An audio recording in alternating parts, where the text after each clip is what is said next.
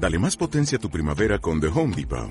Obtén una potencia similar a la de la gasolina para podar, recortar y soplar con el sistema OnePlus de 18 voltios de Ryobi desde solo 89 dólares. Potencia para podar un tercio de un acre con una carga. Potencia para recortar el césped que dura hasta dos horas. Y fuerza de soplado de 110 millas por hora. Todo con una batería intercambiable. Llévate el sistema inalámbrico OnePlus de 18 voltios de Ryobi. Solo en The Home Depot. Haces más. Logras más. Turn it up a bit more and have fun. Check me out, though. Look. It's cops to dodge in the city of God to reach the goals of these soccer stars. It's records to break, medals to take, flags to wave, the city of stars, the skills to climb, the road winds. Only lights is those from a beamer. It's nice to pray in front of Christ the Redeemer. If your guy is bigger than my God up there, my God bigger than your God down here. Whom shall I fear?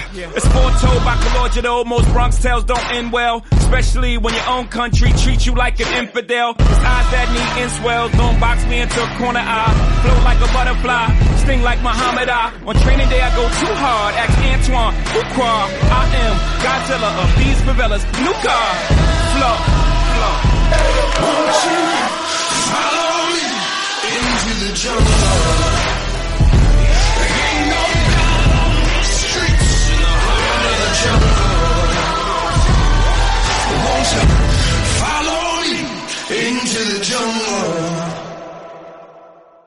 Bienvenidos a TFL Fantasy, el podcast sobre fantasy fútbol. Yo soy Alberto, en Twitter me podéis encontrar como arroba que corre mi abuela y hoy me acompaña eh, Santiago, arroba voz de Tomasi en Twitter y colaborador de NFL Chile. Hola, To- hola, Santiago, voy a llamarte Tomás muchas veces y la vamos a liar. No te preocupes, un verdadero placer estar aquí, la verdad. Bueno, pues vamos a darle a la NFC Norte.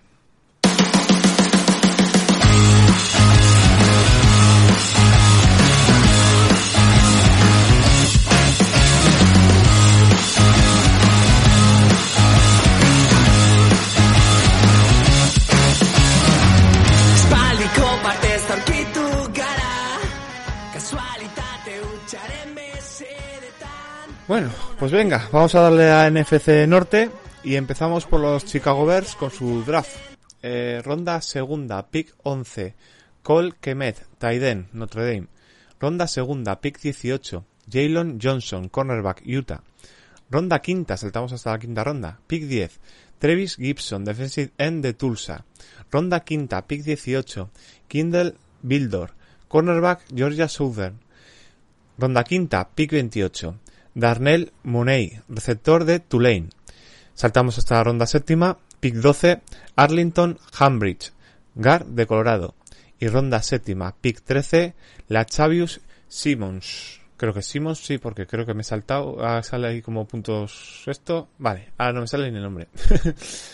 Eh, bueno, con el tema de las transacciones, eh, Chicago, nombres así más importantes, pues eh, firmaron a Ted Ginn a un año de contrato, John Jenkins un año de contrato, eh, firmaron al tackle Jason Spriggs, eh, volvieron a firmar al tight end Holtz, una serie de trades durante el draft, en cuanto a la línea firmaron a Jermaine y Fedi, eh, Trey Barton lo cortaron al tight end, Firmaron también al cornerback Artie Barnes. adquirieron al quarterback Nick Foles eh, a cambio de un, al pick 140 del draft de 2020. Firmaron a Jimmy Graham al Taiden, dos años 16 millones. Firmaron a Robert Quinn a cinco años 70 millones de contrato, cortando a Leonard Floyd. Eh, algún movimiento más y Danny Trevathan, tres años 21 kilitos. Santiago, ¿cómo ves este año a Chicago? Pues la verdad es que el draft me sorprendió. Es cierto que no tenían primera ronda por el trade de Khalil Mack. Lo de que Pierre Ahmed, es cierto que tienen muchos eh, Titans en su roster, pero la mitad son mediocres. Y sobre todo el tema, el tema, todo el tema del Cubi. Entiendo que no confían en Trubisky, creo que nadie lo hace en la liga, por tanto me parece lógico. Pero firmar a Fouls, tener que hacer un trade por él. Al final es cierto que para Chicago solo son 8 millones el encap. Pero sigue siendo un Cubi que a mí me genera muchas dudas. Y creo que el resto de la plantilla es buena. Creo sobre todo que la defensa es bastante, bastante decente. Gente como Trevisan que haya renovado, renovado me gusta mucho. Gibson me gusta mucho.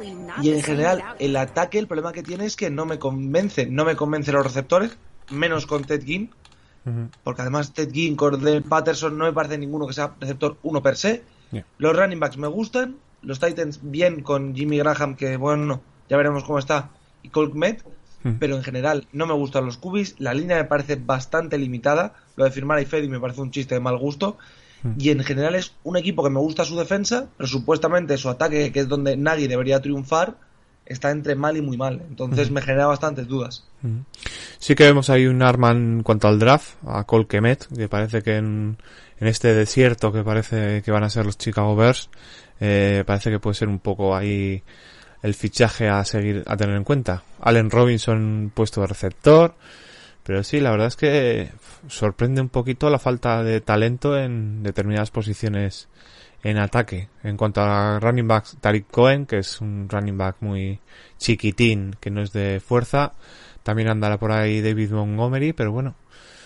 No sé, veo, veo la cosa un poco complicada, ¿no? Falls, no sé, le tengo un poquito más de esperanza a Falls porque, bueno, todos vimos lo que pasó con, en Filadelfia. No salió nada en los Jaguars y parece que aquí en Chicago quiere volver un poco a, a la senda que, que marcó en Filadelfia. Defensa, ¿cómo lo ves, eh, Santiago? Me, me gusta bastante. Es cierto que el año pasado bajaron de nivel, no voy a negarlo. es- Especialmente cuando se va una persona como Big Fangio, pues el equipo lo nota. Pero el tema es que han firmado a Chuck Pagano, que a mí como entrenador no me gusta, pero como coordinador defensivo creo que es bastante, bastante decente. Tienes evidentemente a Khalil Mack, que al final te aporta muchísimo. Tienes a alguien como Danny Trevisan, que si es cierto que cometa algún fallo, a mí es un jugador que me parece muy, muy bueno dentro de los inside linebackers. Roquan Smith me gusta, Robert Quinn me parece una buena adición a esa defensa, Marcavius Mingo no es que sea el mejor del mundo, pero oye, es un jugador que para hacer roster, para servir de suplente me gusta. La línea es verdad que tiene a Hicks, que tiene a Goldman, que me parecen buenos jugadores, pero es evidente que tienen mejor cuerpo de linebackers que de defensive line. Y la secundaria no es la mejor del mundo, pero por ejemplo el fichaje de Gibson, sin ser alguien extraordinario, me parece muy bueno. Sobre Eddie Jackson hay poco que decir, Eddie Jackson es uno de los mejores safety de la liga. Kyle Fuller funciona, Artie Vance funciona. No es una defensa que vaya a destacar como la mejor de toda la liga, yo creo, pero top 3, top 5 sí que puede ser perfectamente y creo que es donde Chicago puede ganar más partidos. Estoy viendo por aquí un poco el deep chart y Buster Scrine, este es de los Jets, hizo cositas decentes, o sea que igual no, no es un, lo que tú estás diciendo, ¿no? No hay nombres en determinadas posiciones, no hay nombres top, pero que muy, muy cumplidores. Kyle Bildor, este lo estuve mirando para el tema del draft y me gustó, hombre, sí que era una cosa típica pedrada de cuarta, quinta ronda, típico cornerback que no siendo top puede hacer cosas interesantes. Pero bueno, veremos a ver qué pasa con Chicago. Sí que, pues eso, mm, vuelvo un poco al tema de ataque, que sí que Falls igual con la falta de nombres alrededor suyo, pues igual, no sé, ahí puede hacer ese esquema de disparar directamente sin tener que complicarse mucho la vida. Eh, pases rápidos, pases... Pero bueno, acordar Patterson, lo que tú has dicho. Bueno, eh, pasamos a Detroit. Adelante. Venga, Detroit Lions. En cuanto al tema del draft, eh, ronda primera, pick 3, Jeff Okuda, cornerback, Ohio State. Ronda segunda, pick 3, DeAndre Swift, eh, running back, Georgia. Ronda tercera, pick 3, Julian Oguara, Edge de Notre Dame. Ronda tercera, pick 11, Jonah Jackson, guard de Ohio State. Ronda cuarta, pick 15, Logan Stenberg, guard de Kentucky. Ronda quinta, pick 21, Quintet Cephus, receptor de Wisconsin. Ronda quinta, pick 27, Jason Hanley, running back de New Mexico State. Ronda sexta, pick 18, John Penicini, defensive tackle de Utah. Y ronda séptima, pick 21, Jason Cornell, defensive tackle de Ohio State. En cuanto a las transacciones, el tema está en que mm, mm, diferentes trades durante el draft. Eh, Darryl Roberts, eh, cornerback, dos años de contrato, dos millones, un añito de contrato. Este también estaba en los Jets, hizo, bueno, eh, vino, está, hizo cosas interesantes. Firmaron al receptor Jerónimo Allison a un año, un millón. Eh, Algar Odey Abousi, un año, 1,19 millones. Eh, Darius Slade, le cambiaron a los Eagles. Mm, Duron Harmon de los Patriots, Danny Shelton desde los Patriots, eh, firmaron al quarterback Chase Daniel, al cortaron al linebacker Devon Kennard y pim, pam, pam, han contratado de nuevo a Daniel Mendola un año 5 millones y bueno, así ha sido un poquito la agencia libre de, de los Lions. ¿Cómo lo ves, Santiago? La verdad es que Detroit, yo tengo el problema de que nunca me les creo por una cuestión del entrenador más que del equipo. Stafford me parece uno de los mejores QBs de la liga. No es el mejor, no voy a decir ahora eso, pero creo que está muy infravalorado y que ha trabajado muy bien con equipos mediocres. DeAndre Swift viene muy bien a un equipo que lleva décadas, bueno, décadas no, pero años sin tener un running back uno decente. Los receptores tienen a Kevin Golladay, que a mí me gusta mucho. Sí. Los Marvin, Hall y Jones me parece que son bastante decentes. A lo mejor no top 3, pero sí decentes para jugar como wide receiver 2. Amendola es muy bueno. Allison lo contrata por muy poco. De Tyden tienes a TJ Hawkinson. La única duda que me genera este equipo y que me parece que sí ha empeorado es en la posición de tackle. Porque me parece que lo que han hecho de dejar salir a Rick Wagner, que acaba los Packers, que me parece un muy buen tackle, y firmar con un contrato bastante alto para mi gusto a Baitai, el de Filadelfia, el suplente, me parece un riesgo. Porque creo que es peor tackle, creo que baja el nivel. Y también han perdido a Graham Glasgow, que me parece un guard espectacular y que no entiendo muy bien por qué lo han vendido. Pero por lo demás, me parece que es un equipazo y que además, gente como Okuda, que es un cornerback, que es cornerback uno, Sí. uno ya de ya en la liga, que tienen a muy buenos safeties, o por lo menos a mí me gustan bastante. Creo que su línea de linebackers, sin ser la mejor del mundo, y ya Rad Davis además se llevan muchas críticas porque no han tenido sus mejores años, es decente. Y la línea que tienen, tienen a Trey Flowers, que es un jugadorazo, tienen a Oguara, que es un muy buen jugador. Penisini es cierto que es una séptima ronda y que es un poco pedrada, pero a mí personalmente me gusta mucho. Danny Shelton es un buen jugador. Creo que es una plantilla que tiene más potencial del que se le ve habitualmente y creo sinceramente que el tener a Matt Patricia como entrenador les está echando un poco para atrás. Ujú. Se me olvida también mencionar a Jamie Collins, también en el puesto de linebacker, pues esa tradición de los New England Lions. Eh, pero bueno, eh, sí, ya un buen repaso que le has dado a todo, a todo el equipo. Eh, tema de ataque con el tema del, de fantasy Matthew Stafford a ver qué año nos da. De Andre Swift, me gusta mucho este fichaje para el tema de, de las fantasies. A ver si consolida Detroit con algún running back eh, ya. Sí que Kerryon Johnson está haciendo sus cositas. Pero bueno, meterle un poco más de explosividad con DeAndre Swift y que se pueda llegar a convertir en un running back 1 para, para Detroit en tema fantasy puede ser una cosa bastante, bastante interesante. Puestos de receptores, Marvin Jones, Kenny Goladay, bueno, pues ahí están, no sé, algo, puedo echar en falta alguna cosilla por ahí. Jerónimo Allison, bueno, a ver lo que, lo que sale de allí. Eh, ¿cómo, ¿Cómo ves esta temporada Detroit? ¿Cómo le ves a que acabe, acabe la temporada?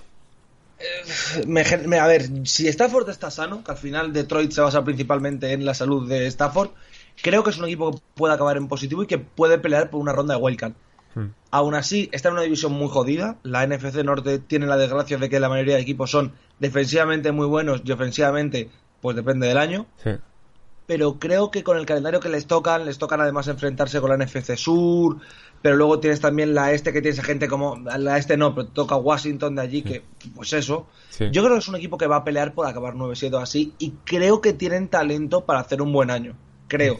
El tema es que luego veremos cómo funciona el equipo, veremos si no se desploman como siempre, y sobre todo, jugador que sale de los Patriots normalmente porque le han dejado sin contrato, implica que está muy cascado. Entonces veremos a ver si esos jugadores, por suerte, este año funcionan o no, porque la marcha de Slay, además, aunque llegue Okuda, puede afectar mucho a la secundaria. Bueno, no es que los dejemos cascaos, es que al final eh, vienen por el mínimo, por un millón, dos millones. Claro, hacen una buena temporada con los Patriots y al año siguiente están pidiendo 10 kilos. Y 50 jugadores a 10 millones por temporada es imposible de mantener. Claro, después llegan aquí a Detroit y bueno, pues ya es que o a otros equipos. Ya es otra, otra historia. Ya no estás jugándote las castañas por un millón de dólares a ver si en esto de la NFL tienes futuro, sino que ya parece que por ya se te, se, se te quita la ansia, ¿no? Por jugar. Bueno, veremos a ver qué pasa. Bueno, pasamos a Green Bay, porque aquí seguramente con, con esta offseason que está teniendo en Green Bay tengamos bastante miga de la que hablar. Tema del draft, eh, Green Bay Packers. Primera ronda, pick 26. Jordan Love, quarterback, Utah State. Ronda segunda, pick 30. A.J. Dillon, running back, Boston College. Ronda tercera, pick 30. Josiah de Wara, Taiden, Cincinnati. Ronda quinta, pick 30. Kamal Martin, linebacker, Minnesota. Ronda sexta, pick 13. John Runian, guard de Michigan. Ronda sexta, pick 29. Jake Hanson, center, Oregón. Ronda sexta, pick 30. Simon Stepaniak, guard, Indiana. Ronda séptima, pick 22. Vernon Scott, DB de TCU. Y ronda séptima, pick 28. Jonathan Garvin, defensive end de Miami, Florida. En cuanto al tema de las transacciones, Green Bay Packers. Eh, firmaron defensive tackle Trevion Hester, un año 825 mil dólares. Firmaron el tight end Ro- Robert Tonian, pequeños contratos, un año 750 mil. Eh, firmaron al receptor Devin Funches, un año 2,5 millones. Eh, firmaron al safety Will Redmond, un año 750 mil dólares. Volvieron a contratar al end Mercedes Lewis a un año 2,25 millones. Eh, el receptor Allen Lazar, 675 mil dólares. Kumero, 750 mil dólares. Mm, mm, mm. Eh, cortaron a Jimmy Grafham, ya no está. Eh, Mason Crosby seguirá siendo su kicker por 3 años 12,9 millones de contrato. Eh, el cornerback Davon House anunció la retirada. Y hasta aquí un poco las, las, las transacciones. Eh, Green Bay, ¿cómo lo ves, Santiago? Eh, la verdad es que para mí, soy aficionado a Minnesota, así que esto que diga yo es raro, pero para mí su postemporada fue profundamente decepcionante y me explico. Primero dejas salir a Bulaga, que me parece un tackle bastante decente, aunque es cierto que cobra mucho y que con lo que has firmado, con lo que hemos mencionado en Lions, con el Sí. fichaje de Rick Wagner, creo que lo compensas. Dejas salir a gente como Blake Martínez, que cobra mucho, pero dejas salir luego a Jerónimo Allison dejas salir a Jimmy Graham, que si bien es cierto que en una perfecta forma, vale. Pasa todo esto y yo entendía que en el draft al menos una ronda iba a ser elegir un wide receiver, porque el equipo lo necesita como el comer, porque el talento que hay en esa posición es muy, muy corto. Es decir, ahora mismo el wide receiver uno de este equipo es Davante Adams, que es bueno, y el dos es Devin Funches, mm, o Equanimus and Brown. Ostras, es un salto de calidad bastante, bastante hacia abajo.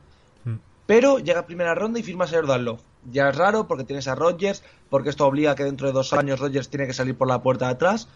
Bueno, vale, pero es una decisión del equipo que quiere optar por Kubi. Lo entiendo. A partir de ahí no entiendo absolutamente nada del draft. La posición de running back que tienes bien cubierta, firmada. La posición de tight end, firmada. Kamal Martin, que me gusta mucho y que como aficionado de Minnesota Universidad estoy súper contento que salga en quinta ronda, es un linebacker que es, tiene muy poca movilidad. Y le estás eligiendo para que sea en quinta ronda cuando has echado a Blake Martínez precisamente por lo mismo, me suena muy raro, sinceramente. Es una buena plantilla, la línea ofensiva que tienen es acojonante, Bacter es uno de los mejores tackles de la liga, eh, Corey Linsley me gusta mucho, aunque no sé si va a jugar. Dick Wagner es buenísimo, Billy Turner es buenísimo, es una línea en serio buenísima, es una de las mejores líneas de la liga, pero los receptores son mediocres. El QB, evidentemente, es Aaron Rodgers, que por mucho que esté lesionado, sigue siendo uno de los mejores de la liga. Titans es una posición que tiene muy, muy baja para mí. Y lo mejor que tiene este equipo, y es raro decirlo en Green Bay, es que me parece que su defensa es muy, muy buena. Es cierto que la secundaria flojea un poco, pero lo que vimos el año pasado en cuanto a carrera, y exceptuando, bueno, en cuanto a carrera fallaron más, pero lo que pueden hacer en cuanto a carrera, y que exceptuando el partido de San Francisco fue una defensa que le dio muchas victorias a Green Bay, creo que es un equipo que tiene opciones a mejorar y que especialmente va a crecer desde la defensa y no desde el ataque, lo cual en los últimos 20 años de Packers es bastante raro de oír. Tan, tan desastroso fue porque siempre he estado escuchando que en tema de playoff, 200 y pico yardas por el medio, que San Francisco le destrozó. Eh, Chicago tiene tantísimos problemas en defensa como para haber saltado, como has comentado un poquito, ¿no? Que es esperar hasta la quinta ronda para elegir un linebacker, ¿o cómo lo ves? Eh, Es que Green Bay a mí, me genera muchas dudas porque no es que sea una defensa. Es decir, Green Bay hasta hace dos años era una defensa mala. Y en la NFC Norte además era- se notaba muchísimo porque era todas las defensas buenas y Green Bay.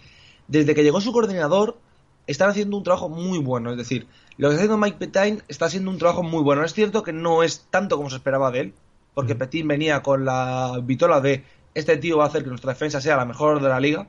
Es cierto que ahí no han llegado ni de coña, pero sí que ha mejorado mucho. Pero el partido de San Francisco es que llega a un punto, que es cierto que San Francisco se lo ha hecho a todos los equipos de la liga, lo de reventarles a base de eh, jugada de engaño, cambio de posición, no sé qué, boom, te corrió por el medio 20 yardas y no sabías que estaba corriendo por el medio. Pero el partido dio una sensación de colapso total del equipo que yo pocas veces he visto.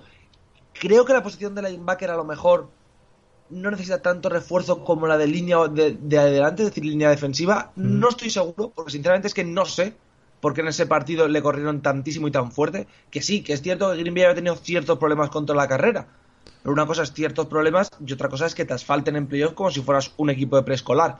Entonces es la duda que me genera. Yo entiendo que lo que, lo que cree Petain y lo que cree, por tanto, también eh, su entrenador jefe, lo que cree Lafleur, es este equipo tiene talento en defensa, vamos a darle confianza a la mayoría que ya teníamos y a partir de ahí crecer. Creo que es lo que quieren hacer, pero sin duda, la imagen que dieron en playoff es desastrosa. Bueno, pasando al tema de Aaron Rodgers, sí que has comentado que tú ves a Aaron Rodgers dentro de dos años totalmente fuera. Eh, estoy contigo porque obviamente firmar a un, a un quarterback de primera ronda para que dentro de 3, 4 años lo si digas, no, es que Aaron Rodgers sigue siendo mi, mi quarterback titular.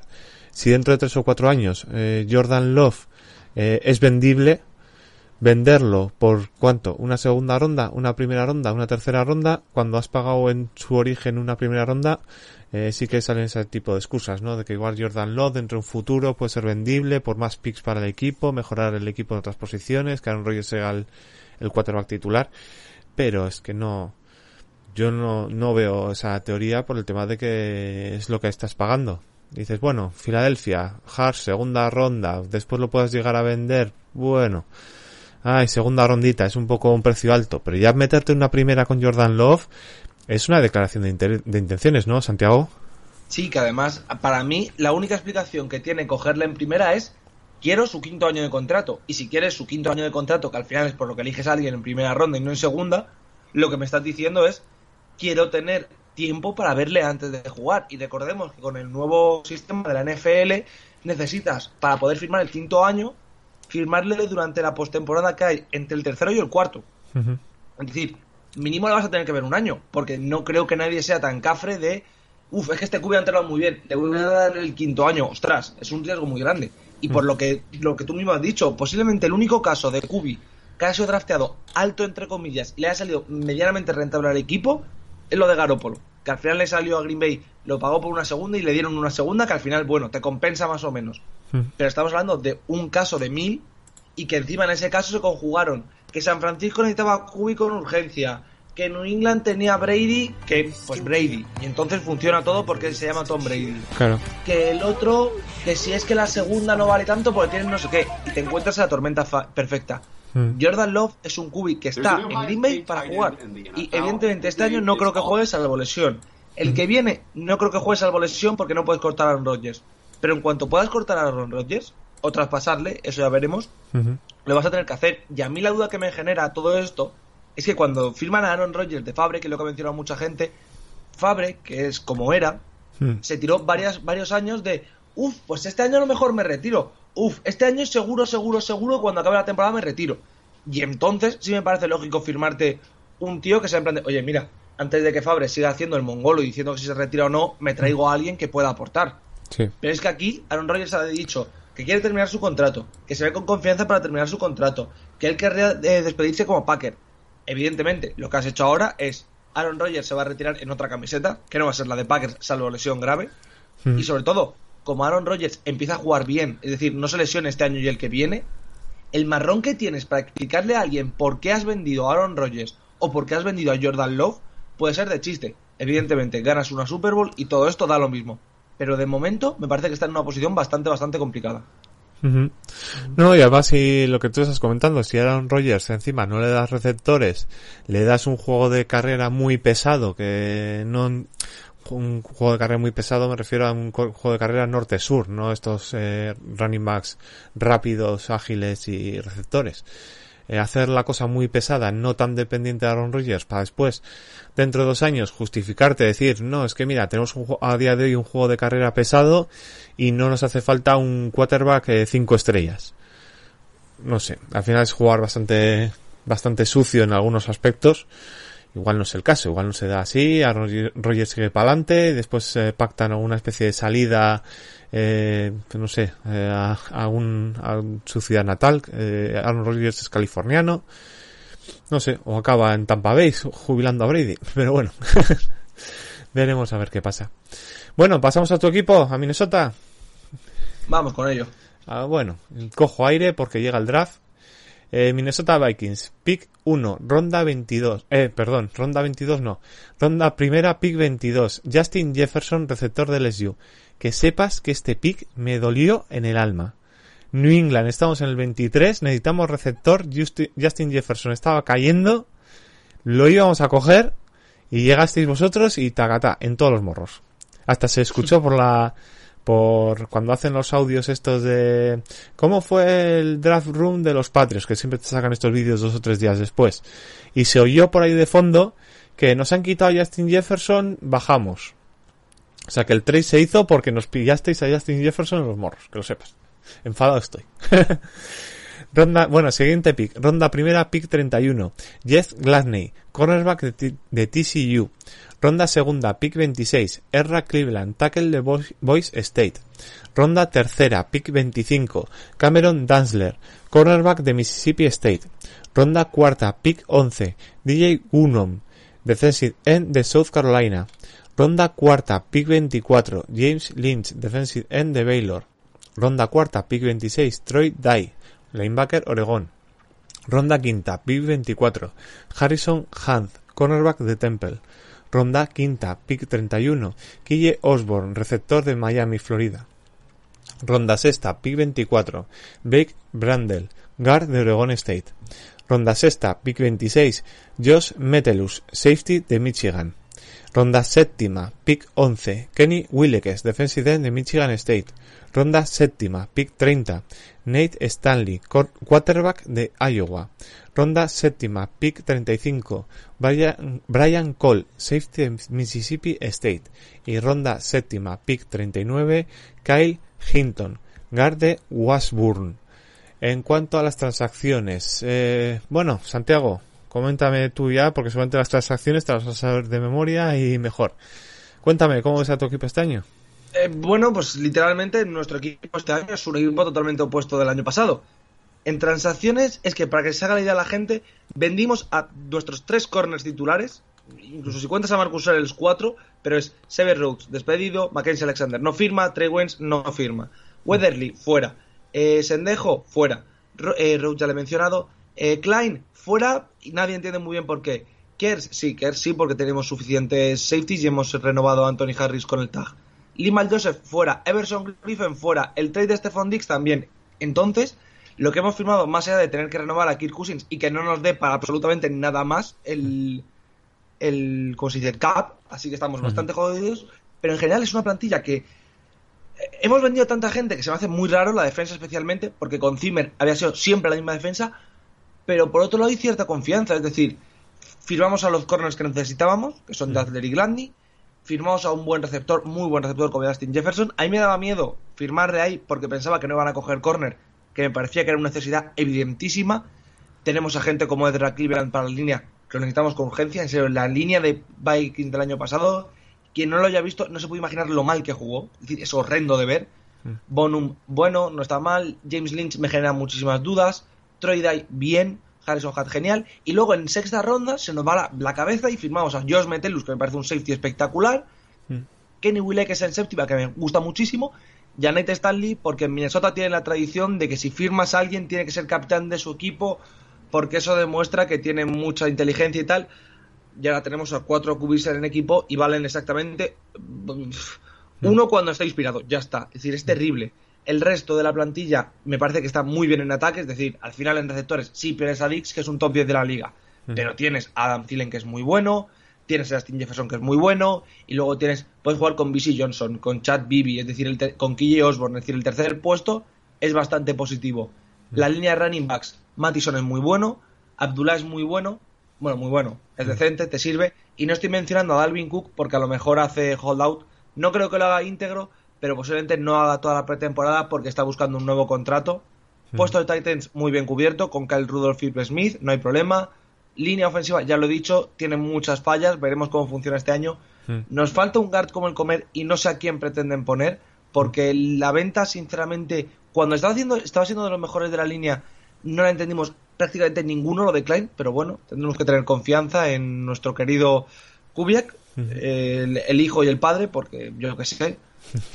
Y luego la línea, la, defensa es muy buena, aunque hayamos vendido gente. Daniel Hunter sigue siendo la repera. Hércules Matafa, lo poco que le hemos podido ver, a mí me gusta mucho. Eh, Odenigbo es buen jugador, es cierto que no es élite, pero es buen jugador y a futuro puede funcionar. Eh, Michael Pierce, muy bueno y es un buen fichaje. Luego la línea de linebackers está Anthony Barr, que al final es la estrella de este equipo. Eric Kendricks y seguramente Eric Wilson, Ben Gideon o Troy Dye. Perfecto, sin problema. Y la línea de secundaria, el tema que tiene nuestra secundaria es que es nueva. Más allá de los safeties, que son Anthony Harris, eh, Harrison Smith, posiblemente top 5 de la liga en safeties, todo el mundo está contento ahí. El resto es todo lo que juegue de cornerback, salvo Hughes, es nuevo. Por tanto, tenemos que ver cómo funciona Dantzler, cómo funciona Gladney, eh, si a Chris Boyd le podemos sacar todo su partido, cómo se combinan todos con Mike Hughes y Holton Hill, que son los veteranos. Me generan muchas dudas. Aún así, tengo cierta confianza en el equipo, pero sin duda que es un año de transición que o nos sale muy bien, o el año que viene tenemos pic alto para volver a reconstruir ya del todo. Y como, bueno, ya que me has pegado un repaso a todo Minnesota entero. ¿Cómo veis, es- cómo ves de predicción esta, esta temporada para vuestra división, la NFC Norte? ¿Cómo es el tema de posiciones? ¿Quién vas a ver primero? ¿Quién crees que va a ser segundo en la división? Si te atreves ya con el número de victorias, estaría también, estaría bien. Cuéntame, Santiago, ¿cómo lo ves? Pues pa- para mí tengo que decirlo que tengo cierto cierta confianza en quién va a ganar la NFC Norte. Para mí los Packers ahora mismo, tal y como está nuestra división, son los claros favoritos. Yo diría que pueden estar entre las las 11 victorias, creo que serían el número más adecuado, porque se te, te dejas partidos siempre en la NFC Norte, pero creo que Green Bay tiene más talento. El segundo puesto para mí, aquí sí que ya tengo muchísimas dudas. Es decir, eh, Detroit tiene el problema de que pues siempre tiene algún fallo que le impide competir cuando son un buen equipo, por tanto no le voy a poner de segundos. Chicago tiene el talento, pero creo que no tiene el QB para ello. Y Minnesota, sin ser muy fan de Kirk Cousins, tengo que reconocerlo, me parece que tiene mejor QB que Chicago y que en general tiene mejores entrenadores. Por tanto, yo creo que va a acabar Minnesota con un 9-7, más o menos, creo que es el récord más acercado que con lo de los 7 equipos en playoff está seguro prácticamente la wildcard. Creo que Chicago acabará 8-8, 9-7, que va a estar ahí, ahí también. Y Detroit, que creo que tiene buen equipo, entonces creo que va a estar 7-9, 8-8. Es decir, creo que mientras que Packers está un poco por encima, el resto de la división va a estar entre el 9-7 y el 7-9. Y que hay el equipo que pierda un partido tonto, que se complique en un partido de divisional, va a ser el que se quede fuera de playoff. Pues muy bien, pues hemos dado un repasito entero al NFC Norte. Y bueno, muchas gracias Santiago por este repaso a esta división. Nos vemos en otra, Santiago. Un verdadero placer, eh, en- encantado de estar aquí y siempre que me invites estaré más que encantado. Y un verdadero placer, la verdad. Son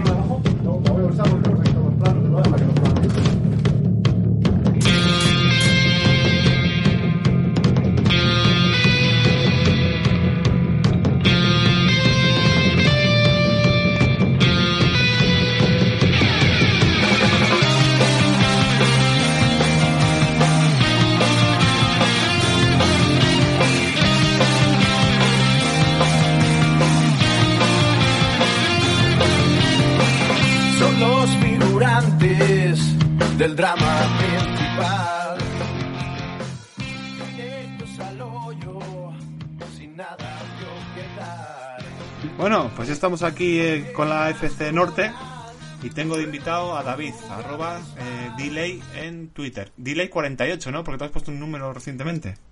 Sí, más que nada para ir dejando mirar que tengo esta edad, tengo 48 años, entonces pues oye, mira, queda bien. De, de la ID, de la YD, 48.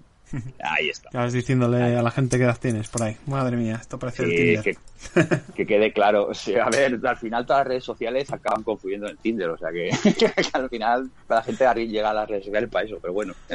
Eso es. Pues bueno, está aquí para hablar un poco de Pittsburgh. Y bueno, pues vamos a ver un poquito qué drafteó Pittsburgh, qué fichajes hizo y demás. Bueno, pues vamos a empezar un poquito con el draft. Eh, Vale. Pittsburgh Steelers, segunda ronda, pick 17, Chase Claypool, un receptor de Notre Dame. Eh, ronda tercera, pick 38, Alex Highsmith, defensive end de Charlotte.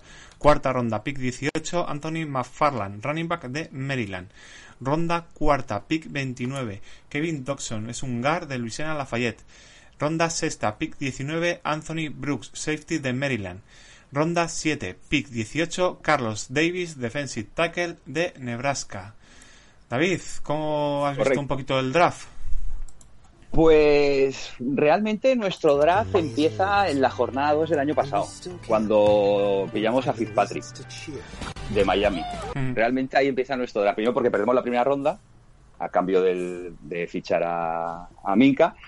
Y de eso, y es un dra- y dices, hombre, visto así, ¿no? De esta manera, visto como que la primera ronda del draft empezó antes y pillamos a este hombre, oh, pues está bien porque nos ha dado resultado. Hay un cambio interesante en la defensa, que luego ya sí que lo desarrollamos, pero hay un cambio en la defensa interesante, ¿no? Entonces yo creo que realmente nuestro draft empieza ahí, ¿no? En ese momento, ¿no? Después a partir de ahí, pues ya la segunda ronda, pues ya sabes cómo funciona el draft, ya es un poco ir pillando lo que hay, que a veces pillas alguna sorpresa y tal, coges alguna sorpresa, pero normalmente bien. Lo del receptor, mm, yo creo que no se lo esperaba nadie. Yo creo que no se, o muy pocos, o nadie o muy pocos, ¿no? Tiene pinta de que haber caído hasta ahí y Sí. de estar disponible, mejor jugador disponible, ¿no? Efectivamente, sí, era, era la, opci- la, la sensación que deja es esa, ¿no? De mejor jugador disponible, da igual donde juegue y cómo juegue, ¿no? Un poco es, da igual donde juegue, pero es mejor jugador disponible, ¿no? Ujú. Y dices, a ver, luego pensándolo y tal, y dándole vueltas, dices, ostras, pues sí, oye, un receptor. Mm, tenemos a Yuyu, que ya sabemos cómo es, que igual sí, igual no, igual como le dé. Los otros son muy jóvenes. Mm, oye, pues mira, igual a lo mejor un tío más ahí que haga que haga piña en el cuerpo de receptores, pues no vendría mal, ¿no? Pero sí que es verdad que cada que había mucho que había muchas diferentes o sea, diferentes opciones, ¿no? Y cada uno te decía una cosa. O sea, yo era de los, que, de los que opinaba que iban a coger un running back, fíjate lo que te digo. Yo, yo, yo tenía la opción esa del running back, ¿no? Sobre todo porque Conner este año había dejado muy malas sensaciones por lesiones y tal, pero que tampoco era el... Estábamos muy bien acostumbrados, que veníamos de Bell, pedazo de running back, independientemente del carácter y de la forma de ser, ¿eh? Pero gran running back. Y claro, dices, ostras, sí, tenemos a Conner y tal, pero que entre las lesiones, las rodillas de cristal, no sé qué, igual. Y, y yo tenía, yo estaba en esa opción de ahí, ¿no? Del, del running back. Pero bueno, no, mira, dentro de mal, a ver, es lo que dices tú, ¿no? Es un poco eso, fue un poco eso, el coger y decir, vale, ¿qué hay? Hay esto, ¿puede estar bien? Pues venga, vamos a por ello. Sí que es cosa, eh, para el tema del, del podcast, para el eh, del draft, Alex Highsmith, Ujú. del defensive end, a mí no me gustaba nada. No sé, no me... Vale. Le han pillado aquí en tercera ronda. No sé, siempre Sí. cogéis un edge, ¿no? ¿Tan, tan necesitados estáis en defensa? Mm, hasta este año sí. o sea, realmente. real- a ver, realmente la defensa de los Steelers, el, el cambio que pega es este año, es lo que te decía, ¿no? Es cuando drafteamos, entre comillas, Sí. a Fitzpatrick de Miami, lo drafteamos, ¿no? Pero hasta ese momento la defensa de Steelers era un coladero. Tanto por dentro como por fuera, la de la secundaria ya era de chiste, ya era de, de- o sea, era de circo total. Y al final es eso, ¿no? Entonces sí que siempre todo lo, además los drafts de los Steelers siempre son muy raros, ¿no? Pues siempre dices, ostras, ves la necesidad, ves lo que necesitas, lo que tienes, y de repente, pues, lo que dices tú, ¿no? Pues, el mejor jugador disponible, un receptor, pues un receptor, dice, y claro, se te queda un poco cara de, de tonto, ¿no? De decir, vale, pero ostras, es que igual hay otras necesidades. O es que nosotros lo vemos muy claro, y los que tienen que verlo claro, pues no lo ven claro, yo qué sé, por el motivo que sea, ¿no? Entonces es un poco eso, ¿no? Vamos a ver un poquito las transacciones que habéis hecho en Pittsburgh. En el tema de la oficina habéis firmado al general manager Kevin Colbert a un año de contrato. Muy- un añito, ¿eh? Poca, Vaya. poca confianza. Sí, bueno, pero es que poca confianza lleva desde hace ya unos cuantos años, pero bueno, un añito más de poca confianza. Después habéis pillado a los undrafted free agents eh, Trajan Bundy, al defensive tackle Josiah Coadney, al linebacker John Houston, al linebacker Leo Lewis, defensive end James Locker, center Christian Montano, running back Spencer Nig, defensive end James Pierce, Pierre, Pierre, defensive end Calvin Taylor y el Panther Corliss Whiteman. Eh, El tema de plantilla. Habéis eh, firmado al linebacker Tusak Skipper a un año de contrato. El, franchi- el franchise tag a Bud Dupree. Eh, después Ramón Foster ha anunciado su retiro. Habéis cortado a McBarron, a Anthony Chiquillo, el receptor Johnny Holton. Eh, habéis firmado a Derek Watt a tres años de contrato, un fullback. Eh, habéis firmado otra vez al tackle Zach Banner. Firmado otra vez al long snapper Canaday. Eh, cortado al otro fullback Roosevelt Nis. La Knicks, correcto. En cuanto a la línea Stephen Wisnowski, dos añitos. Al Tiden Eric Ebron, fichaje, habéis tenido ahí. Dos años, Sí. 12 millones. ¿Cómo lo ves? Pues, bueno, una pequeña revolución, pero bueno, que siempre vienen bien estas revoluciones, ¿sabes? Un poco Sí. para. Yo creo que son un poco de, de toque de atención, ¿no? Es decir, que sepáis que podemos cortar, podemos quitar, podemos poner y tal. ¿no? Mm. El que más me ilusiona realmente es el Tyrant. Ebron. Me, me ilusiona bastante. Además, yo soy de los de. Los Tyrants son necesarios en el fútbol americano. O sea, en este deporte son necesarios. Un equipo necesita un buen Tyrant. Claro, todos tenemos la imagen de Brady Gronkowski. O sea, vamos, de que a ver, es de lógica, ¿no? Y, y nosotros teníamos, pues, o sea, teníamos a Jeff Miller ahí y la pareja que hacía Jeff Miller con, con Roethlisberger, yo creo que era, si no era, no era la mejor, ¿vale? Pues a ver, lo- lo- estos que he dicho, pero seguramente sería la segunda tercera mejor pareja de, de quarterback y, y Tyrant. Entonces, me ilusiona bastante por el hecho de quiero pensar que vamos a volver a jugar con Tyrant. Porque hemos tenido, a ver, hemos tenido a Jesse James, hemos tenido a McDonald, y son chicos que seguramente en otro tipo de, de, de situación, ¿no? Con un playbook, una mica más, un poco más a, a su estilo y para ellos y tal, y que jugasen, pues seguramente hubiesen hecho más cosas, ¿no? Pero ya te digo, me ilusiona bastante. Tema, sobre todo el tema este, el de Ebron. A ver qué tal. Ya veremos, ¿no? Porque ya sabemos cómo funciona el ataque en esta santa casa. Pero bueno, a ver qué tal. Sí que hablamos de linebackers y habéis, eh, tanto que hemos comentado antes con el, el de Bad Dupree, y habéis ejercido la opción de quinto año con TJ Watt. ¿Cómo lo veis? Eh, ¿Linebacker del futuro? Hombre, está claro. A ver, es que si no, no- si no ejercemos ya no la opción de quinto año de t la opción permanente de por vida. O sea, sí, sí, sí, no cogemos a TJ. de por vida. Estamos hablando del tío que ha liderado, me parece que ha liderado los sacks esta temporada. O sea, de- eh, tendría que haber sido el defensor de- del año, ¿no? Pues, o sea, la verdad es que es una pasada, o sea, es una pasada, es un defensa que es impresionante, ¿no? Y entonces es eso, ya te digo. Sí, no, a ver, eh, por eso te digo, la defensa en general, yo no sé qué tocan, ¿no? Pero mm, sí que es verdad que todo se, se contagia, ¿no? Por decirlo de alguna manera, ¿no? Sí. Eh, llega la llegada de Fitzpatrick, empiezan a trabajar los corners, parece que empieza a haber tema. Eh, a partir de ahí la línea parece que empieza a trabajar también, parece que empieza a subir. Aparece Watt, aparece Dupri, aparece toda, este- toda esta gente, ¿no? Y dices, ostras, pues mira, sí. Mm, Es un poco, yo creo que ha sido un poco la sensación esa, ¿no? De, de contagio, ¿no? De decir, oye, la defensa ha mejorado, vamos a mejorar todos un poco, ¿no? Y es para bien. A ver, ya te digo, o sea, este año en defensa, la defensa ha sido buena. Hay que reconocer que la defensa de Steelers ha sido buena este año. Ha sido buena, para que bueno, ya después el ataque ya es otro tema. Bueno, y el puesto de quarterback. Eh, ben, Eh. Big Ben, ¿qué, ¿qué noticias estás viendo de él? ¿Cómo le ves esta temporada? ¿Está en modo vagabundo absoluto? ¿Cómo está la cosa? Total, total. O sea, es, es, es- es toda una incógnita. A ver, es que pff, es muy complicado, ya te digo. Primero, principal, la gente está muy ilusionada con que la vuelta de Ben, la vuelta... mm, Yo hasta el día que no lo vea, en la jornada 1, pegando el primer pase, no me lo creo. ¿Por qué? Estamos hablando de un tío de 38 años. Le han dado por todos los lados. Le han dado por todos lados. Ha, tiene- ha tenido la última lesión, la más grave, una lesión de codo. Una lesión de codo en un quarterback. mm, Yo no domino mucho el tema, pero vamos, mm, no es precisamente de las más de las más leves, ¿no? De las más sencillas, de las más fáciles, ¿no? Sí. Y ya veremos, ya veremos cómo va el tema. Veremos cómo va el tema. Porque ya te digo, es, es complicado. Y luego él, la imagen que ha dado durante, desde que se lesionó y durante toda la off-season, bueno, el confinamiento ya lo has visto, o sea, Sí. ha, ha dado una imagen de decir, "Mm, me estoy descuidando a tope, paso de todo lo que me estáis explicando. Y sí, sí, luego sí que supongo que alguno habrá dado el toque y habrá dicho, chico, afeítate, adelgaza y empieza a hacer como que pasas, aunque sea un pase de dos metros a tu hijo que lo tienes delante, pero, pero haz algo porque si no Claro. vas a dejar una sensación rara y fea. Mm. Rara y fea. Estoy, bueno, estoy viendo el deep chart en cuanto a quarterbacks y tenéis más quarterbacks que tight ends. O sea, tenéis a Rotisberger, a Rudolph, a Hodge, Sí. a, a Paston Lynch, a. JT Barrett. O sea, tenéis cinco quarterbacks. Y Correcto. tenéis cinco tight ends. McDonald, Ebron, Gentry. Raider y Scotland Wilson. Claro. Que Scotland- Aquí- el Scotland este tiene pinta de ser más fullback que otra cosa. Ya.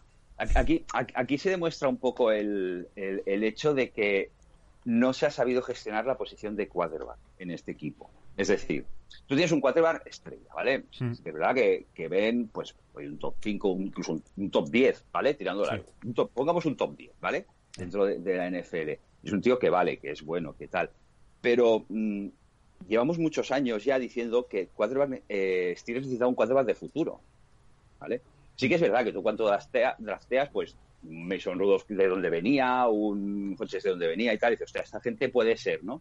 Pero claro, ahí ya viene el problema interior, que es que si tú tienes un quarterback eh, titular, que lo primero que dice es, no, no, yo no estoy aquí para enseñar a los nuevos.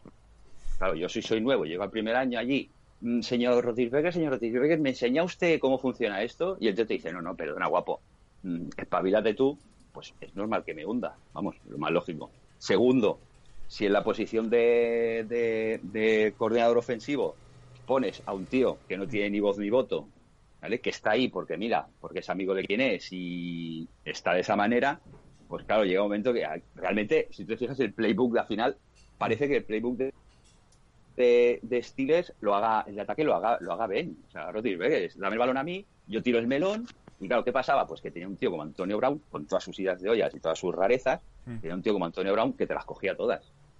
O tenía un, ah, o anterior tenía un tío como Heinz Ward que te las cogía todas. ¿Vale? Pero claro, ¿qué pasa? Pues pasa eso. Y entonces te da esa sensación, ¿no? Por eso, ya sabes tú que yo siempre me quejo de lo mismo, ¿no? Sí. De, de, todo de todo el. el- No, el di el hashtag, di el hashtag. El hashtag tiene. Tomlin Dimisión, siempre. Tomlin Dimisión. El hashtag que todos deberíais usar en vuestro. En vuestro ¿No crees en su paciencia con Antonio Brown, con Hayward, con Rotisberger? ¿No crees en esa cosa de que igual él era la, la figura paciente ahí, que aguantaba en ese manicomio? ¿O no? Mira, a ver, mira, hoy, hoy precisamente estaba leyendo una cosa que han escrito, me parece la gente de 360, me parece que era de 360 Steelers, lo han escrito. Carlos, no me acuerdo el apellido, lo siento, bueno, en Twitter seguro que lo encontráis, ¿no? y, y hablaba de precisamente de eso, ¿no? De, de Tomlin y, y de, comentaba este tema precisamente y decía él que, claro, que el problema no era, o sea, todos sabemos cómo era el carácter de Antonio Brown, que era un, un ego narcisista de la hostia, que es por él, por él, por él. Y yo creo que Tomlin, más que la paciencia, ahí lo que hacía era un poco decir el, el buen rollismo y el te dejo hacer.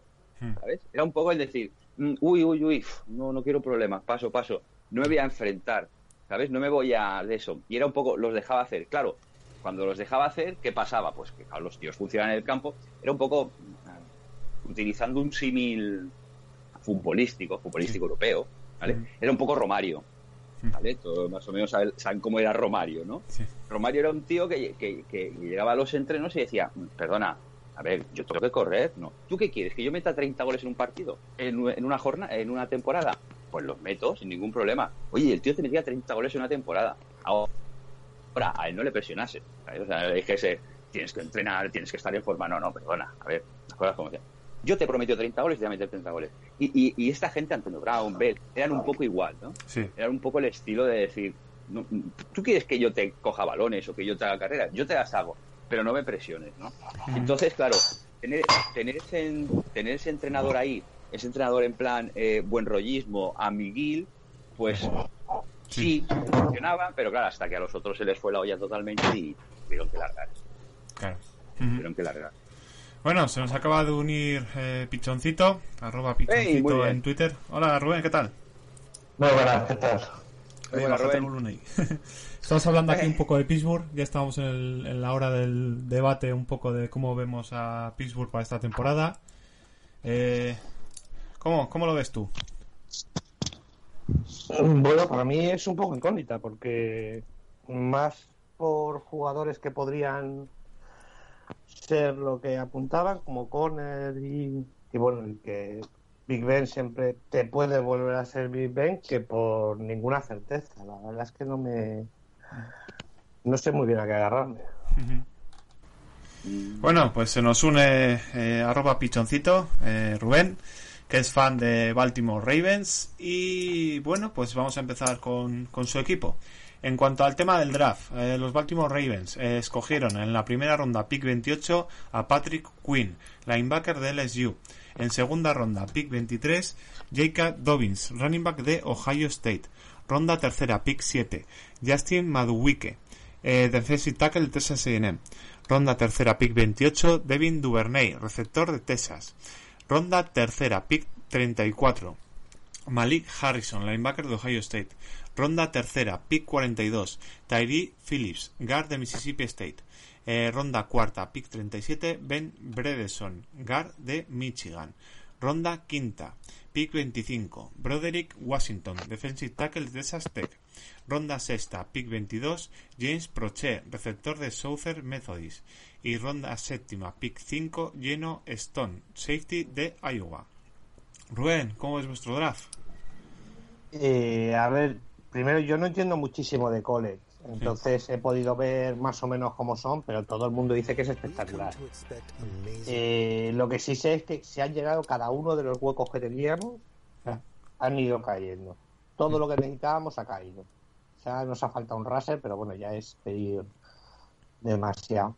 Y por lo que les he visto, eh, por ejemplo, la segunda ronda sí que parece que es como un lujo que nos hemos dado, pero por lo que he visto el chaval es que pega perfecto.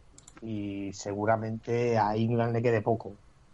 Todo lo demás necesitamos dos mid, en dos middle linebackers, los hemos cogido. Eh, necesitábamos meter algo de rotación en el, en el rush. El me encanta, por lo que he visto. Me parece una bestia. No sé, es todo como. Eh, yo seguro estaba viendo, veía que un jugador que estaba pronosticado unas rondas antes lo cogíamos. Un jugador. Me parece espectacular. En cuanto al tema de los fichajes de la agencia libre, eh, habéis tenido eh, firmado al defensive tackle, el defensive, perdón, en la oficina, el defensive coordinator eh, Don Martindale a tres años de contrato. En cuanto a los undrafted free agents, al center Tristan Colón Castillo, al receptor Michael Dereus, al DB Khalid Dorsey, defensive, defensive no, perdón, cornerback Jeff, Jeff Hector, al quarterback Taylor Hanley, al receptor Jalen Moore, defensive back John Nurse, center Sim Pollard, running back Bronson Rich Steiner, defensive end Chauncey Rivers, hostias, este es el de el de Last Chance You, al kicker Nick Vogel, al DB Nigel Warrior, defensive end Marcus Willowy y al tight end Eric Wolf. En cuanto al tema de fichajes de jugadores, habéis firmado al tackle Andre Smith a un año de contrato un millón, al safety Chuck Clark tres años, a Jordan Richards, el de los Patriots, menudo, menudo lastre, un año, cortado al safety Tony Jefferson, eh, tenéis suspendido al tackle James Hars, eh, Marshall Yanda, el GAR, ha anunciado su retiro, le habéis metido el tag al outside linebacker Matt Judon, y bueno, habéis firmado a Calais Campbell un trade y a un año de extensión 10 millones. Eh, también habéis cogido a, a Highland Hearts. que habéis mandado? ¿Lo habéis segunda quinta ronda? For the Falcons, Ah, vale, un cambio de rondas. Y vale, pues eso un poquito. Y Derek Wolf a un año 3 millones. ¿Cómo es al equipo, Rubén? Eh, Derek Wolves, si no me equivoco, al final no lo fichamos. O sea, se fichó y se cortó. O no se llegó a firmar. Eh, no ah, no, sí, Wolves. Wolves sí, Sí, lo tenéis, ¿quién lo fue? tenéis, sí. No, ¿quién fue el que no, que, que vino y se fue? No me acuerdo ahora Mm. mismo. El, el importante es Calais Campbell. Sí. Calais Campbell te da todo lo que nos faltaba en la línea ya. Mm.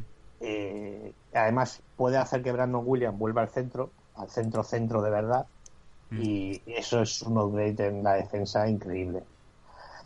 Lo demás es que el equipo funcionaba muy bien, tampoco hacía falta cambiar mucho. El- lo que más miedo me daba esta offseason era que los dos coordinadores tenían ofertas para, para ser head coach y al final se han quedado. Eso sí que me da miedo porque tenemos un juego bastante especialito Sí. y necesitamos estos coordinadores. Y esa ha sido la mayor la mayor victoria, que no se fueran. ujú.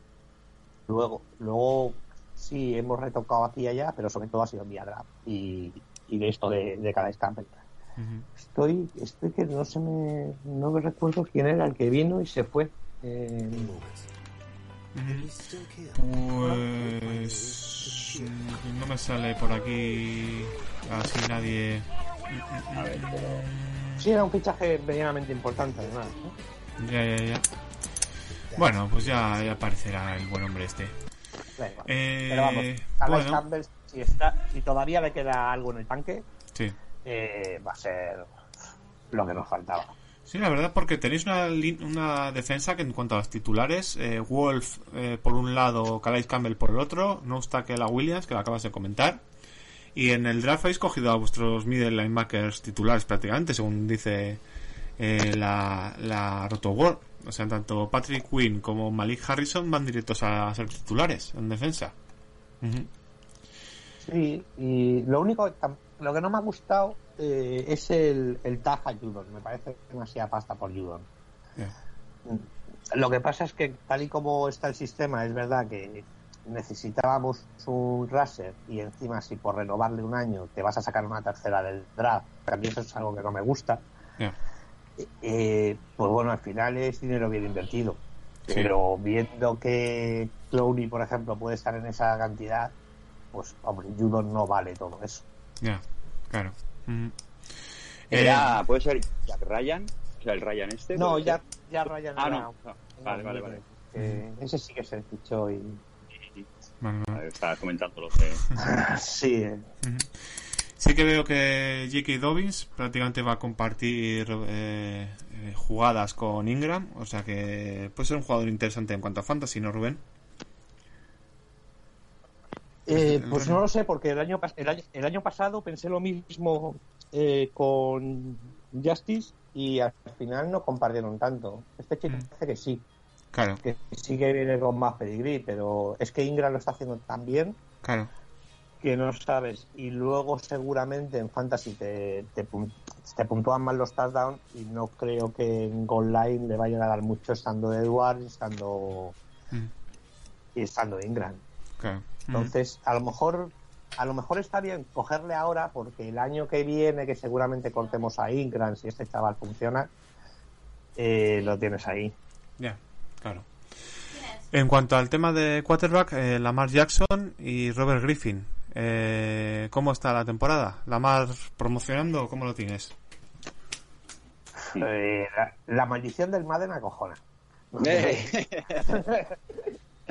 Un clásico. Ya. Pero bueno, eh, parece que ah, es que le están dando todo para que luzca. Encima los eh, han cogido a otro a otros dos receptores con muy buena pinta. Se habla que a mí me da cierto miedo, pero a la vez cierta ilusión. Antonio Brown que podría venir. que Estuvo entrenando con él y tal. Ya da, da miedo porque te jode, te jode un equipo que está hecho. Es que, ostras, es delicado. Ah, Lo hablábamos hace un rato, eso, ¿no? El, el cómo sobre todo cómo gestionas a Antonio Brown. Mm. Sobre todo el tema es gestionarlo. Y Harbaugh ya sabemos que es un tío que de tontería la ajusta. Entonces, hostia, es complicado. Claro, y, y Que a ver, encima que el, el problema de que si le cortas enseguida o sales mal con él, eh, te puedes cargar al primo. Claro, efectivamente, encima eso es verdad. Y Además eso, correcto. Además eso. No me Pero es tanto y que, tanto. eh, entonces, Antonio Brown este año puede jugar en la NFL. O sea, el año pasado lo fichan los Patriots, un follón de puta madre, el tanga a, lo- tanga a los Raiders, pues les tangó. Eh, y ahora, ahora todos los equipos están peleando por él. Ya está hablando también los Buccaneers con reunirse con Brady. Están saliendo noticias por todos lados de Antonio Brown volviendo a la NFL.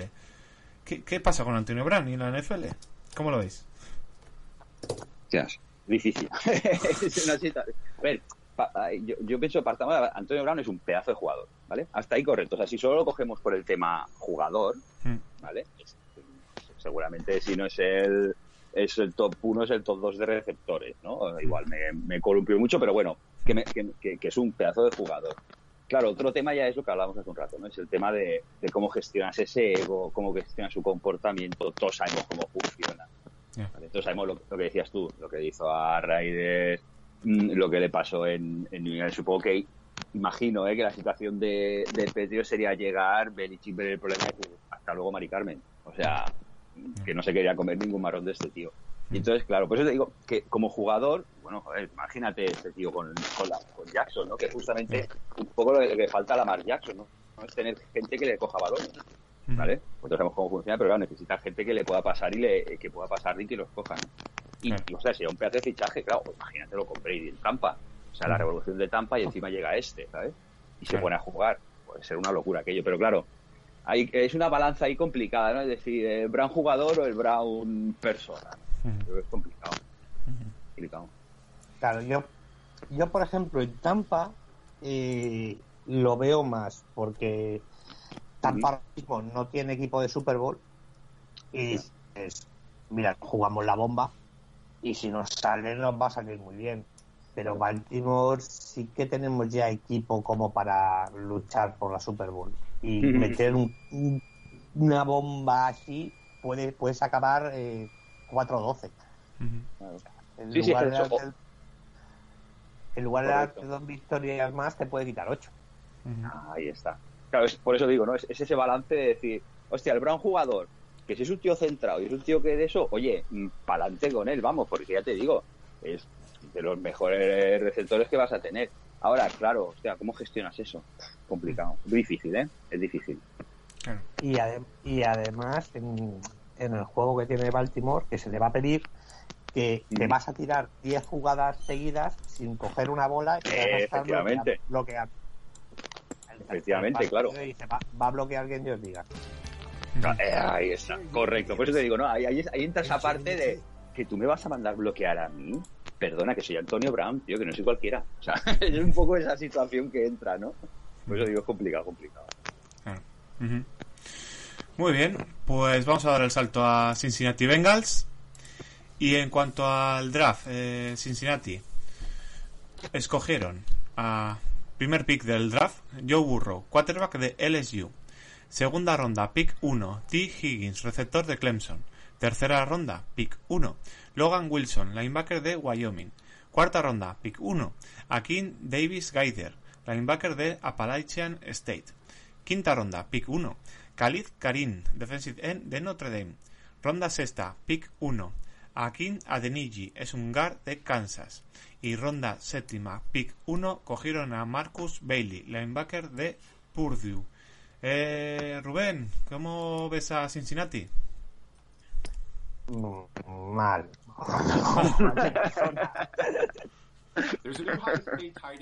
Bueno, es el, es típico caso que, primero, les toca una división muy fuerte $44 million y segundo, tienen 23 muy mal equipo. Ellos tienen que hacer un añito que con que les salga bien Burrow, ya está, ya es el año. Si acaban con cuatro o cinco victorias y Burrow se, le- se le ve en manera, ya está. Ah, tampoco hay que hay que ver mucho.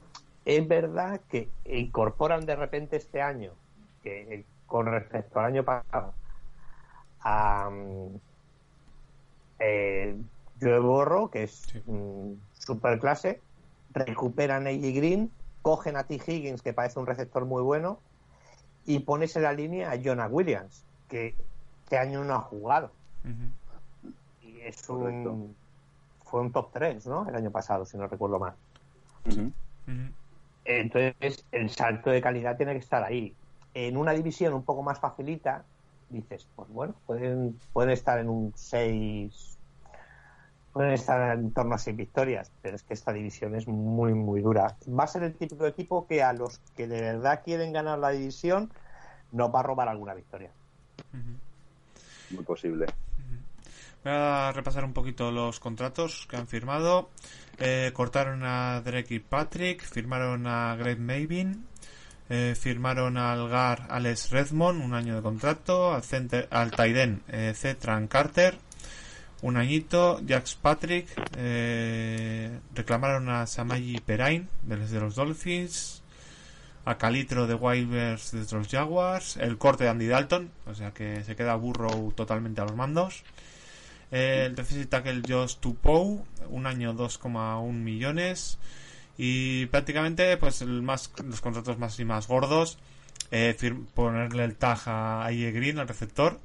Firmar al defensive tackle DJ Reader a 4 años 53 millones.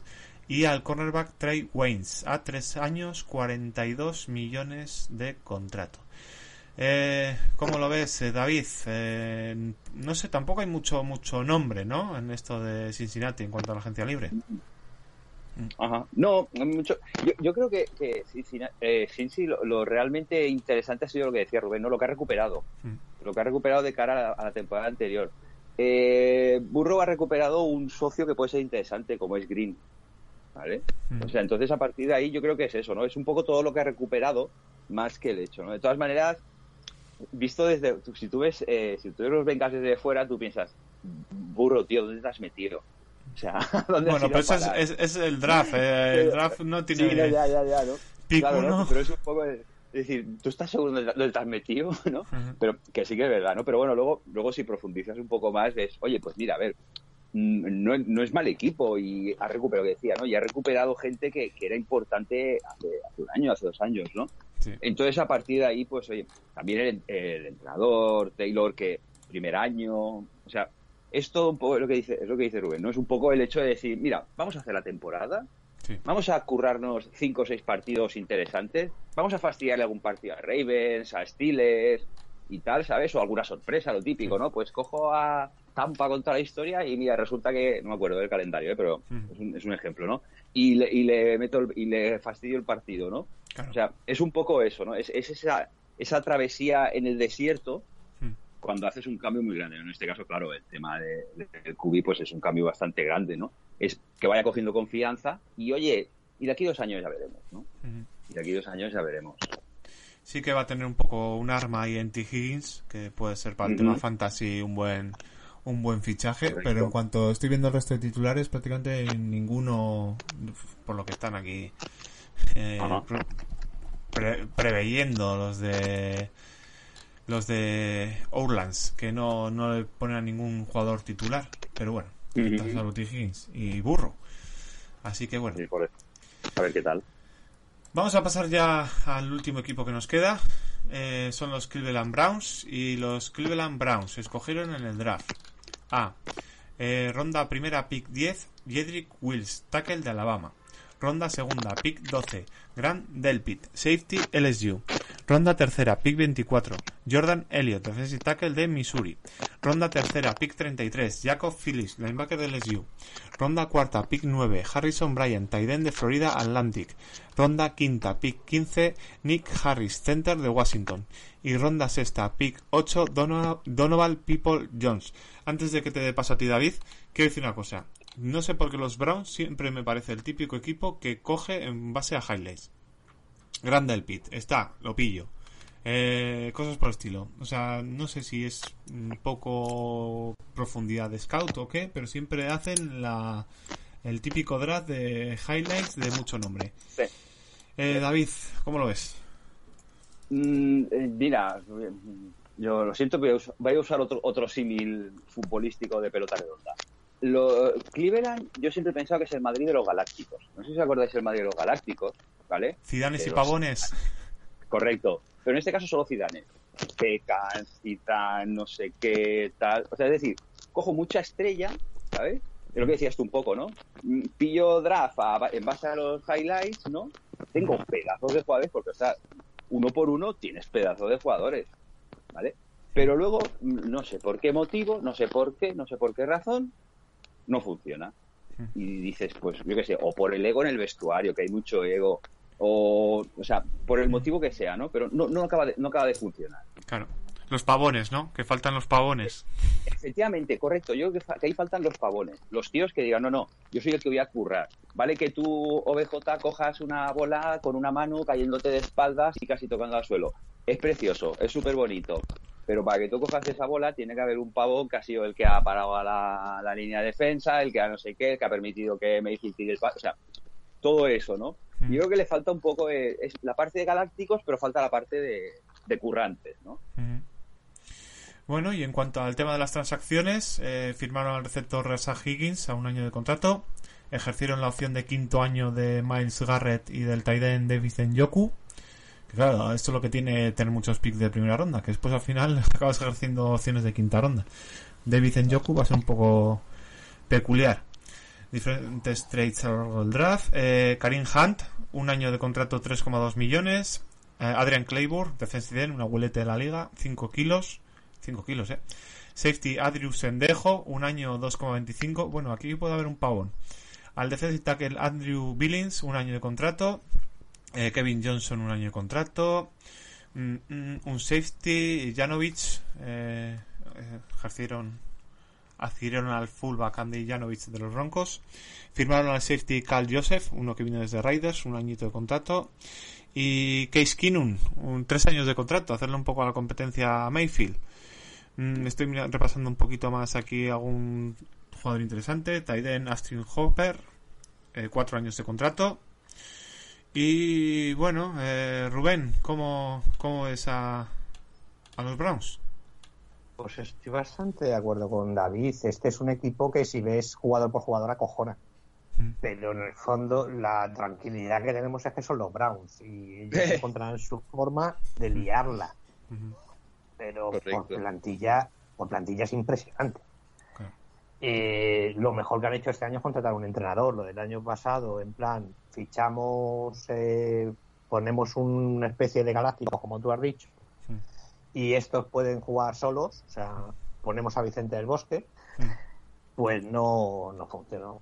Y claro, lo malo de tener tantas estrellas es que necesitas un tío con mucha personalidad en el vestuario. Voy a poner, Rubén, voy a poner nombres a lo que estás diciendo.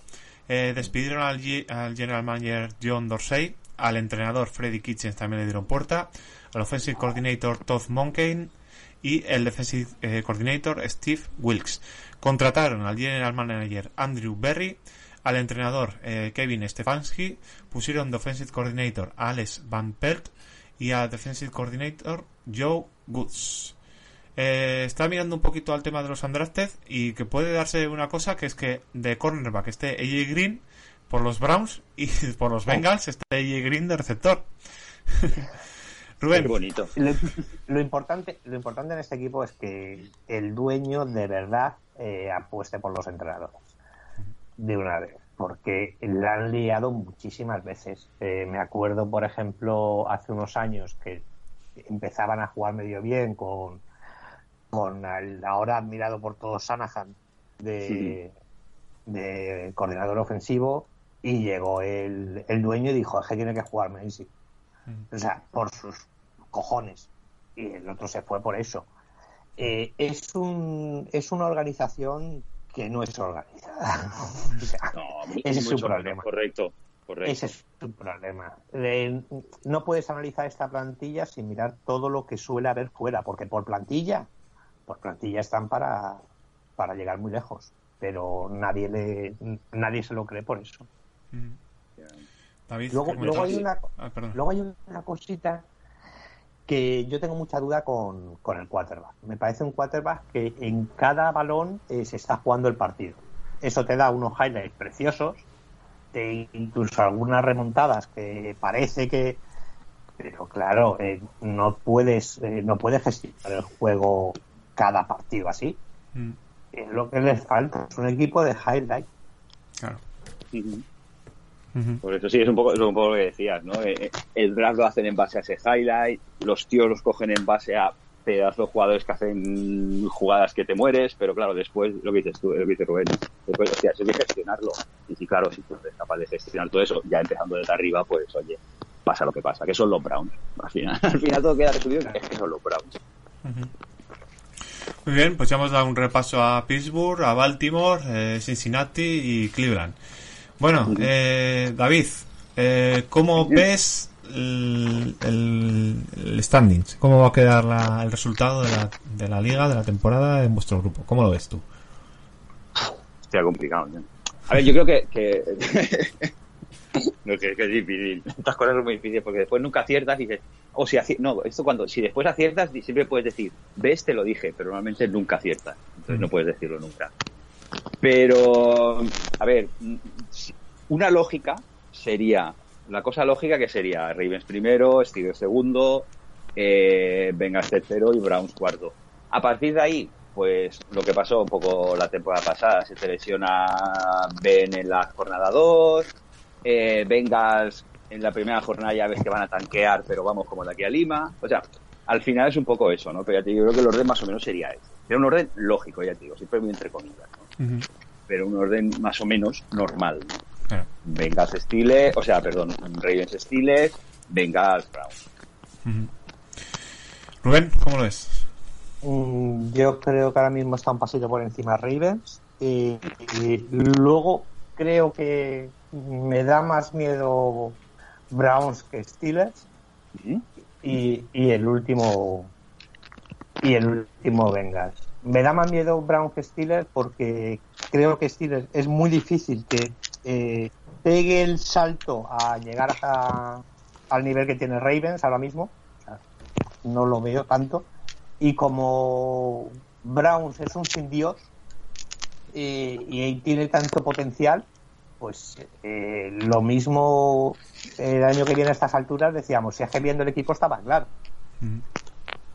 Entonces, por lógica eh, y por, por organización, por tal, acabará antes Steelers que Browns, porque es un equipo más serio, pero es que Browns tiene mucho equipo. O sea, es el que más, más miedo da. Por ejemplo, eh, este eh, eh, Browns, o sea, Steelers, en, final de conferencia, pongamos, contra, contra los Chiefs, por ejemplo, le vemos a todos que pierden, en principio, ¿vale? Que luego pasa lo que pasa.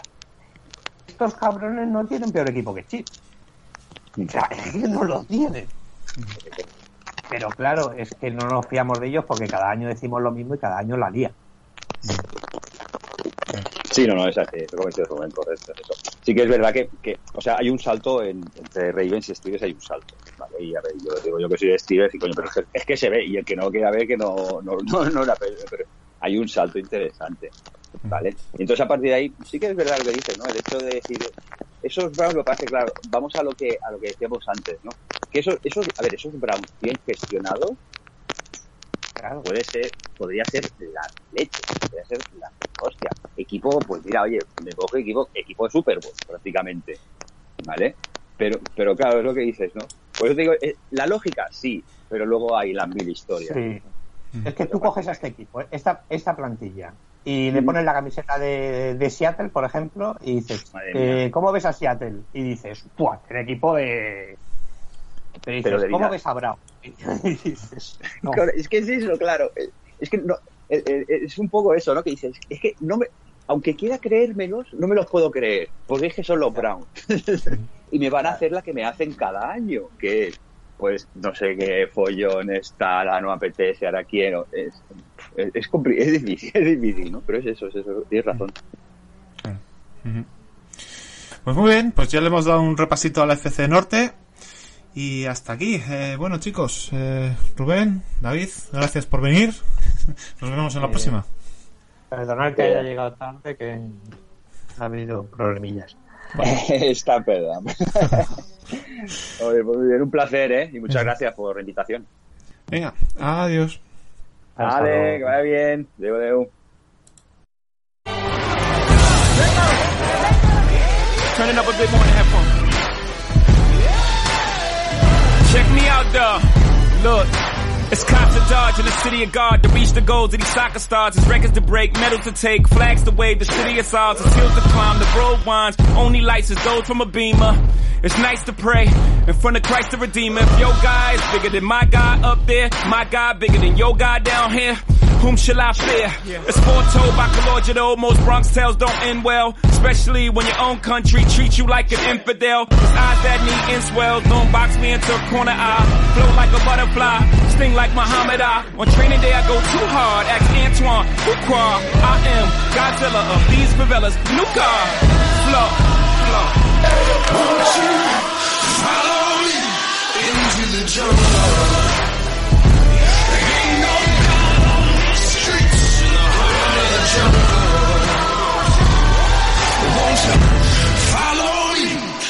Into the jungle? Como nuevo cliente de Western Union, puedes disfrutar de una tarifa de envío de 0 dólares en tu primera transferencia internacional de dinero en línea. Envía dinero a los tuyos en casa de manera rápida, fácil y conveniente. Visita westernunion.com o descarga nuestra app hoy mismo y tu primera tarifa de envío corre por nuestra cuenta. Aplican ganancias por cambio de moneda. No disponible para tarjetas de crédito y envíos a Cuba. Servicios proporcionados por Western Union Financial Services Inc. NMLS 906983 o Western Union International Services LLS NMLS 906985.